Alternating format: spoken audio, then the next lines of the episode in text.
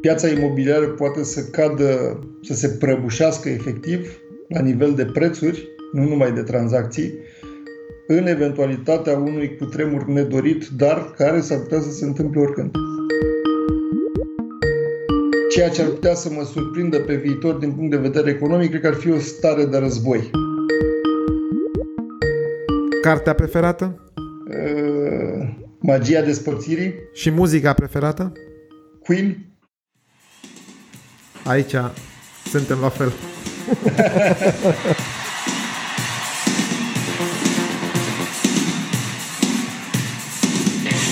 Ziua bună tuturor! Numele meu este Ionuț Ancuțescu și sunt jurnalist New Money. Invitatul celui de-al 16-lea episod din seria Podcast de criză este Dragoș Dragoteanu, proprietarul Euroest, una dintre cele mai vechi companii de consultanță imobiliară de la noi. Antreprenorul deține totodată și Fast Parking, o companie care administrează două parcări din zone centrale ale Bucureștiului. Una dintre acestea, cea de pe strada Buzești, este cea mai scumpă din Europa continentală, după cum susține Dragoteanu. A cochetat și cu ideea de a candida la primăria capitalei, însă între timp și-a pierdut entuziasmul. Salut, Dragoș! Într-o analiză publicată în ziarul financiar la scurt timp după izbucnirea pandemiei, erai de părere că piața imobiliară pe segmentele de birouri și comercial va intra într-o criză profundă, mai mare decât cea din 2008-2009. Îți menții opinia în continuare? Da, chiar o întăresc. Bun, și care ar fi principalele argumente pe care le aduci? Argumentez că înainte de orice criză, orice economie în principiu merge din inerție. Adică oamenii până se obișnuiesc că urmează o criză, își continuă, dacă vrei, planurile de investiții până la un punct în care încep să uh, dimensioneze riscurile potențiale în viitorul apropiat. De aici apare, dacă vrei, uh, întrebarea oricărui investitor ce o să se întâmple în viitor. Da. Piața imobiliară este conectată profund cu economia și chiar dacă economia României în acest moment pare că este relativ sănătoasă, ea este legată intrinsec de economia Europei și de banii care se învârt la nivelul lumii. Ori PIB-ul României este 1% din PIB-ul Europei acest lucru nu poate fi negat și nu poate să nu fie luat în considerare de cei care gândesc pe termen mediu și lung. Deocamdată cuvântul criză este evitat de mulți. Crezi că e tot din cauza acestei inerții? Criza pentru mine este o oportunitate și ar trebui să fie o oportunitate de regândire a afacerilor pentru marea majoritate a celor implicați în afaceri mai mari sau mai mici. Deci orice criză are și o parte foarte bună și eu mă uit la acest aspect și uh, le sugerez tuturor celor care au afaceri în România să se gândească mai atent la businessul lor pentru că pot să-l îmbunătățească înainte de criză sau în timpul crizei. Comparând cu criza trecută, cea din 2008-2009, pe asta cum o vezi? Mai grea, mai ușoară? O văd ciudată și uh, ceva unic, ceva ce nu a mai existat. Dacă între timp au mai existat diverse crize economice, aici vorbim de o criză sanitară care este imperceptibilă sau necunoscută de cei care sunt în viață, practic. Pentru că acum 100 de ani a mai existat o astfel de criză, dar vorbim de o altă economie la momentul respectiv deci, practic, acum dacă cineva, mie cel puțin, vine și îmi spune uite, așa va, exista, va fi economia României sau a Europei peste 3 luni sau peste 6 luni, îi spun hai să bem o bere că pierdem timp. Nimeni nu știe ce va fi. Cum ai simțit pe propria piele criza trecută? Păi stăteam cam 12 ore la serviciu și dacă sunau două telefoane era mare lucru. Da. Uh, practic uh, ne-am dus din vârful muntelui în prăpastie și am început după aceea să ne revenim. Uh, ceea ce a fost bine este că nu aveam datorii la bănci, nu aveam datorii la terți, că am reușit să ne recapitalizăm din mers prin vânzarea unor active Dar acest lucru poate nu au avut noroc să-l facă toți cei implicați în piața imobiliară. Așa că unii au cedat în sensul că au renunțat să mai fie jucători pe, această, pe acest segment economic. Și acum cum te-a prins, să zicem, criza asta?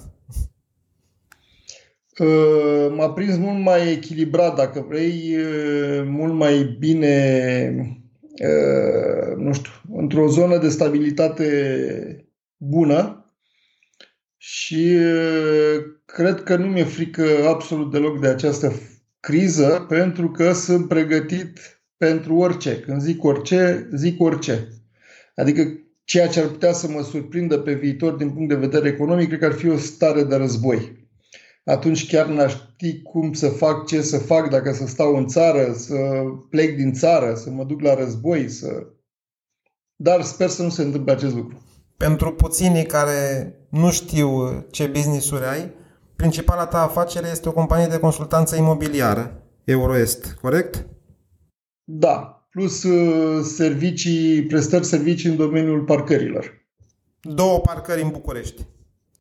Două parcări pe care le administrez în București. Iar una dintre ele, cea de la Piața Victoriei, foarte aproape de locul în care mă aflu și acum, este supranumită de presă cea mai scumpă din România. Este cea mai scumpă de, din Europa continentală, nu numai din România, având în vedere că Marea Britanie a ieșit din uh, zona euro. Corect.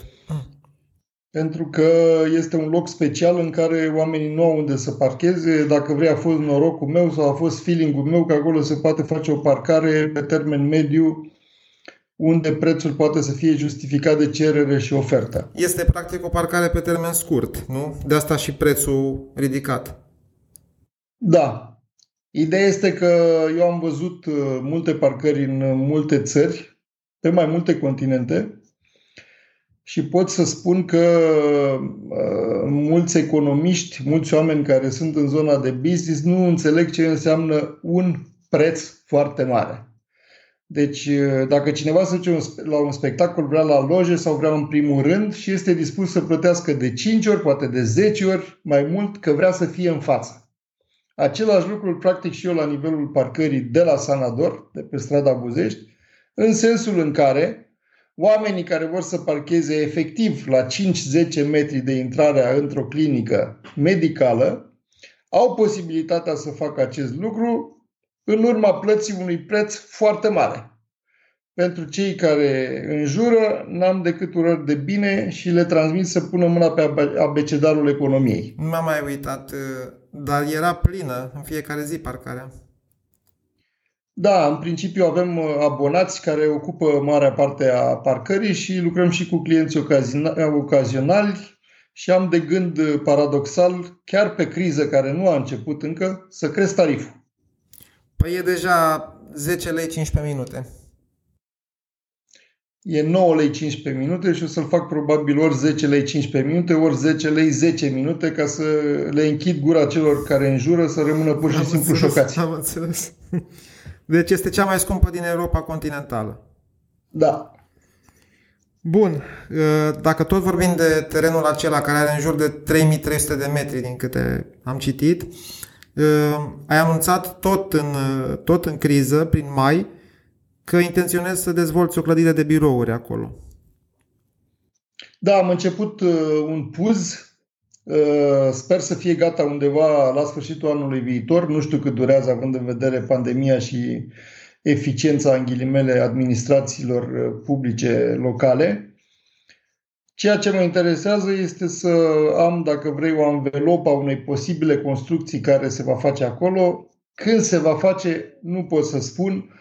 Cum va arăta forma finală, nu pot să spun, pentru că, așa cum vede toată lumea, piața imobiliară este într-o profundă și continuă schimbare și nu pot să spun astăzi ce se va căuta peste un an sau peste doi ani de zile, cu siguranță. Mă uit pe geam și văd cum se construiește Țiriac Tower, care este oarecum vis-a-vis de terenul în cauză. Ă, nu crezi că există riscul să se aglomereze prea mult piața Victoriei?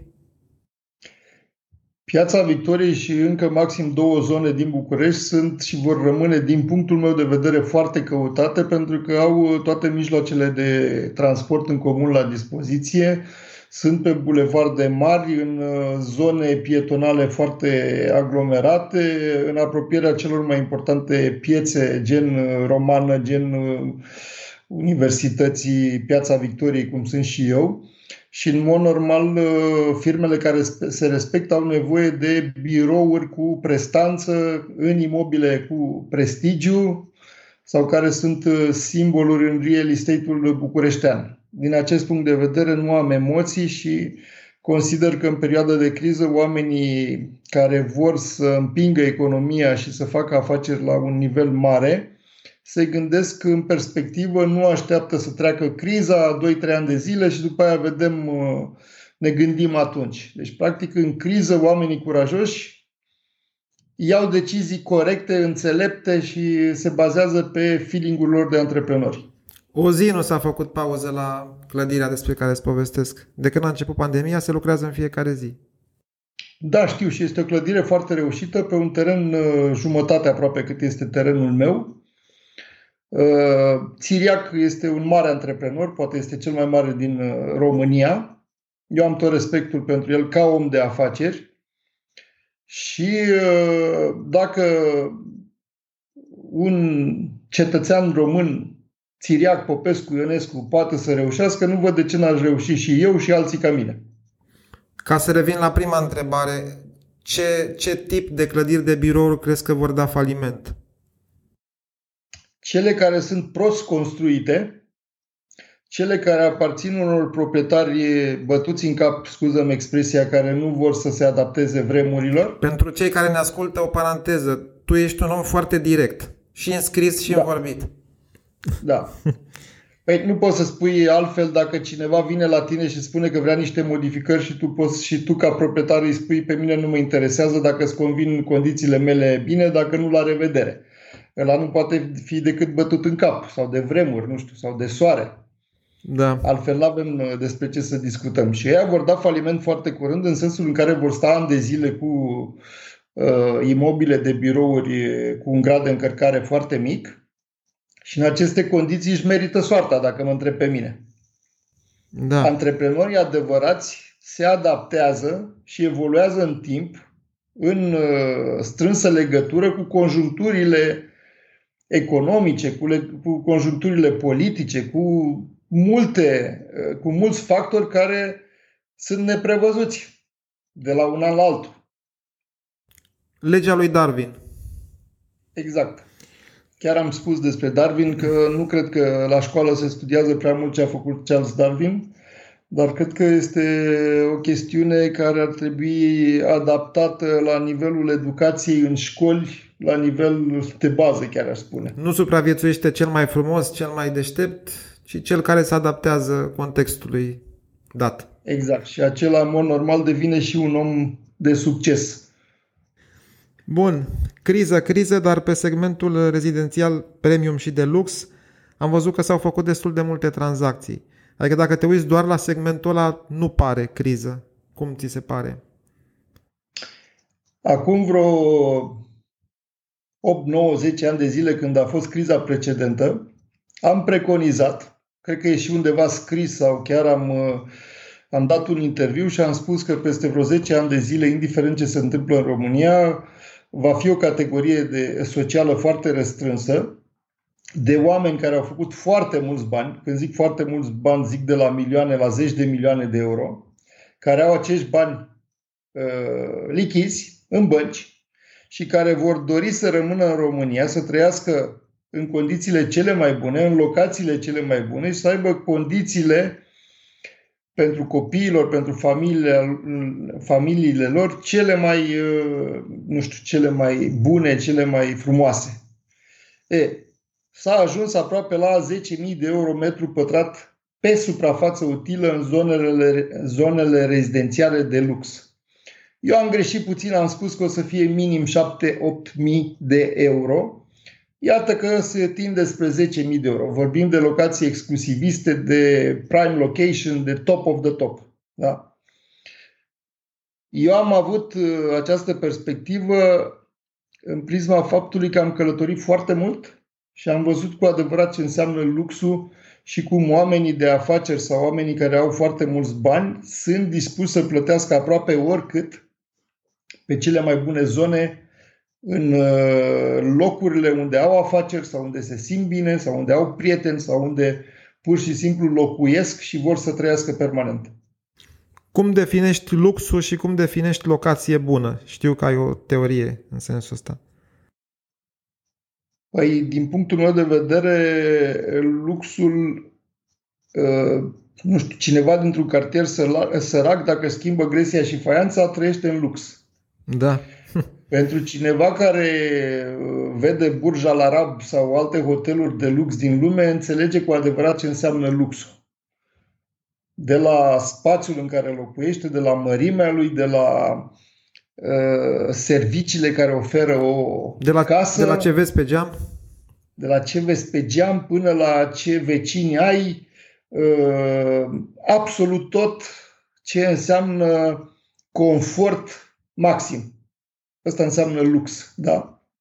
Da. Adică poți să deschizi uh, ușa și să înceapă să scânte o melodie în anumite camere, până la poți să-ți programezi uh, smart home, orice prin telefon, temperatură, să dai drumul la televizor când intri în casă, chiar dacă n-ai intrat în casă, da? da. Și așa mai departe. E, lucrurile astea sunt valabile numai pentru oameni pretențioși care înțeleg cu adevărat ce înseamnă luxul și vor să trăiască în el.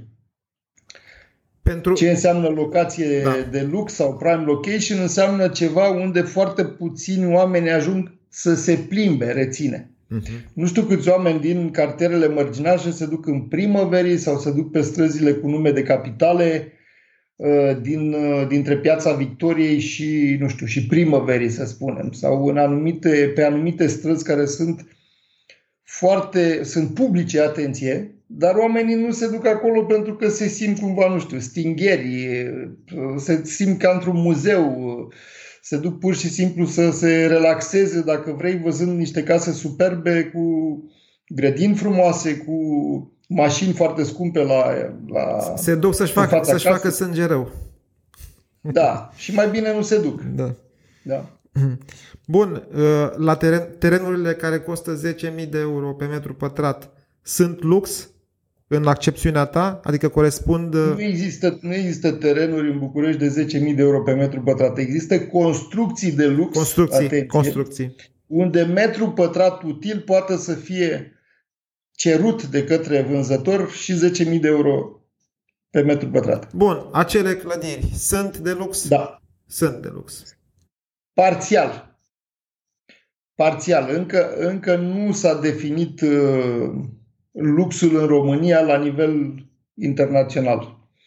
Adică există niște, nu știu, niște lucruri care s-au uh, transferat, dacă vrei, din zona de lux din străinătate în România, dar foarte, foarte puține. Cred că nu sunt 10 uh, imobile în București de lux. Reține, 10. Da. Și îți spun în cunoștință de cauză pentru că am văzut câteva mii pe parcursul ultimilor 25 de ani. Sunt convins. Bun, prețurile la lux cresc, rămân la fel? Cum crezi că va evolua? Prețurile clădirilor de lux rezidențiale? În principiu nu au de ce să scadă, dar nici nu vor crește decât așa, simbolic, dacă vrei.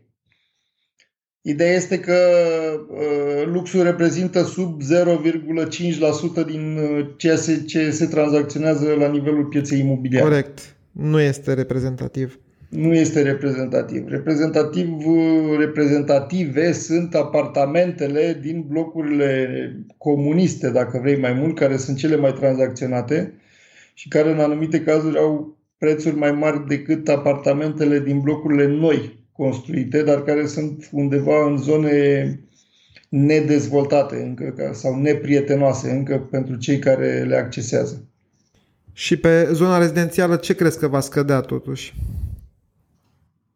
Eh, eu sunt îngrijorat pe zona rezidențială de un singur aspect. Dacă, Doamne ferește, mâine ar fi un cutremur undeva spre 7 grade, închipuiți că vor fi sute, dacă nu mii de blocuri în București, unde scara blocurilor s-ar putea să fie fisurată de maniera să fie uh, găuri cât uh, lățimea unei mâini. Da. E, închipuieți câte persoane ar mai vrea să investească într-un astfel de bloc, pentru că diferența între o casă unde mai poți să cârpești ceva să nu se vadă și un bloc care e fisurat de sus până jos pe casa scării, este majoră.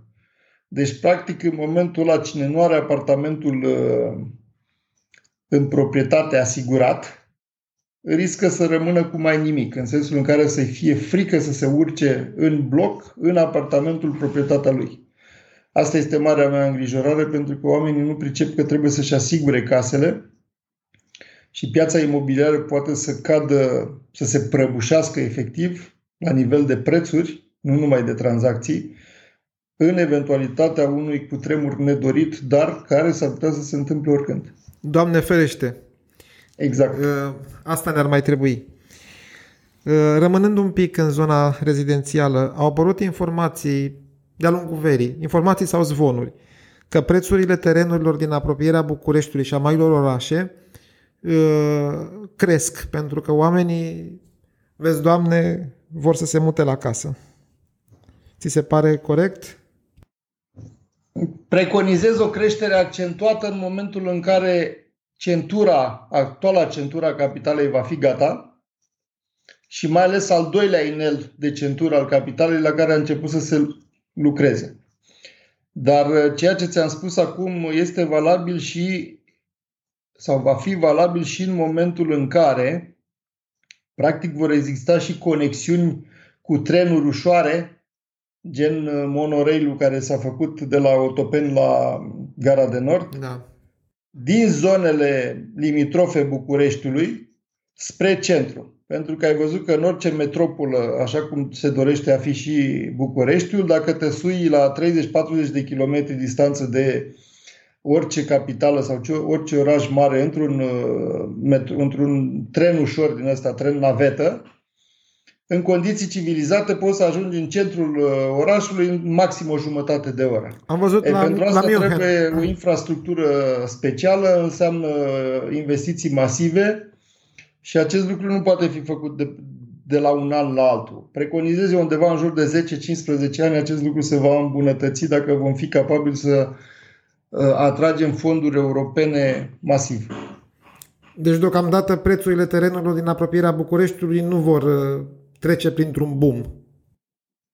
Nu, nu. Vor, vor avea un trend uh, ascendent cele care sunt în apropierea mijloacelor de transport în comun sau în, în apropierea unei infrastructuri deja create.